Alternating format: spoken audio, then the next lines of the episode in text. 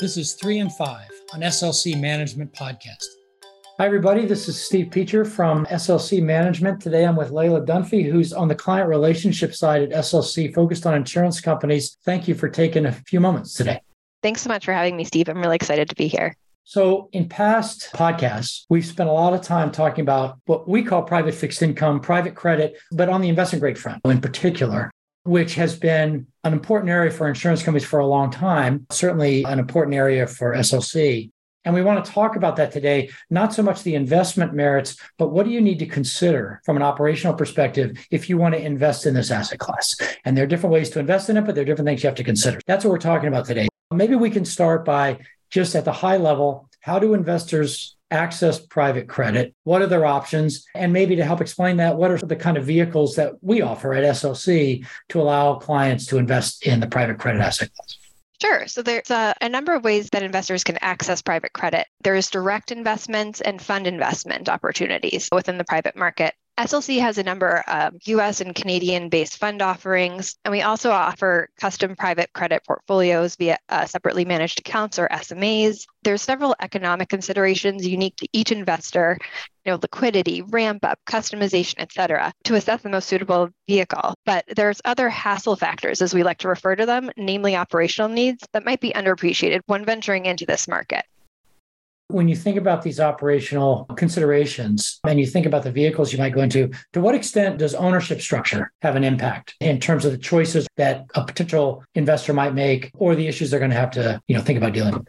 Ownership structure actually has some pretty heavy implications for operational need in private credit. When you invest in a fund, assets are held by the fund and ownership is held in a share interest. The fund operational needs are handled by the admin or manager, and that's not the case for SMAs. When you're investing directly in these assets, really all the operational need is on the client or their manager. It's something that's much more onerous than, than they may be used to in their public mandates. And there's additional steps that automation may not be captured in this asset class that can be implemented elsewhere.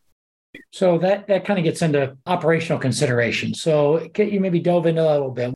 If someone decides to invest directly in these underlying loans and through a separately managed account, an SMA, as opposed to through a fund, they're going to do it directly. What are some of those operational issues that they need to consider when they implement the strategy and when they execute on it?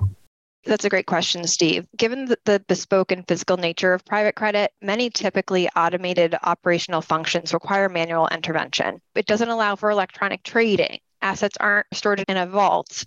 Deliveries have to be tracked and accepted for safekeeping all post funding changes have to be manually communicated. So anything that you might be able to electronically communicate on your core fixed mandate, you're going to need to reach out to somebody and say, hey, I'm changing my custodian. I need you to notify each issuer or paying agent with updated payment instructions or updated reference information. It's not something that you can just do with a click of a button. There's a lot more communication that needs to be manually handled.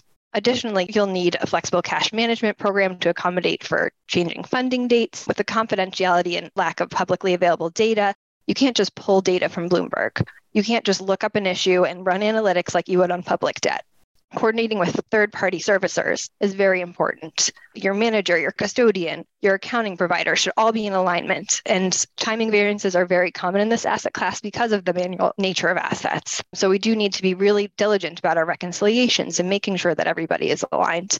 You can't have any breaks coming over a reporting period. There's just so much greater opportunity for human error it's one of the many reasons it's so important to have a trusted partner in this space and when implementing a private strategy. And that's really how we view ourselves and our clients at SLC Management. We're an extension of their team and we're partners. One of the uh, challenges, and you referenced this, is simply that with a lot of these deals, you can be drawn down at different times you can commit a certain amount and then the the user of the funds will call you at different points of time and say those who've signed up for this deal have to now forward cash it's not all done at once so there, that's just one of the many considerations you know what we're not talking about today those who listen to past podcasts you, you might say why would i do that that's a lot of operational hassle the, the reason is that from an investment standpoint the private credit markets have proven to provide really nice premiums over public markets for similar ratings. And even at similar ratings, you end up in some respects having lower risk if you know the market well because you have so many more protections built into deals so that if something goes wrong, you're in a much better position to, to have better recovery. So there are a lot of good economic reasons to go in to this asset class. but you got to go in eyes wide open. It's not as easy as just buying public bonds on an electronic trading system. When you buy it and then as you own it, especially if you're going to do it through an SMA. I think that's that's a lesson from your comments.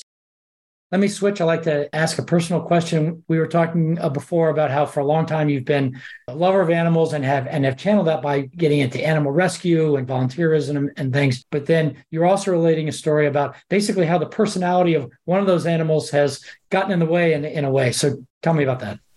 So I'm a I'm an avid animal lover. I fostered animals. We used to foster dogs, used to being the operative word there. We foster kittens now, but we stopped fostering dogs because our resident dog, every time we brought in a new puppy, faked an injury. The last time he uh, faked a broken tail that cost thousands of dollars to diagnose and treat, only to find out that he was faking the whole thing. Well, it sounds like you have a dog that should be in the circus who can actually fake injuries. I don't know how you fake a broken tail. That's pretty sophisticated stuff. So you got to take this show on the road because that's pretty... not a trick that we taught him. yeah, it should be a reality TV show, I think. Well, listen, Layla, thank you very much for diving into some uh, esoteric but really important issues for those who are considering the asset class. And thanks everybody for listening to this episode of Three and Five. Thanks so much, Steve.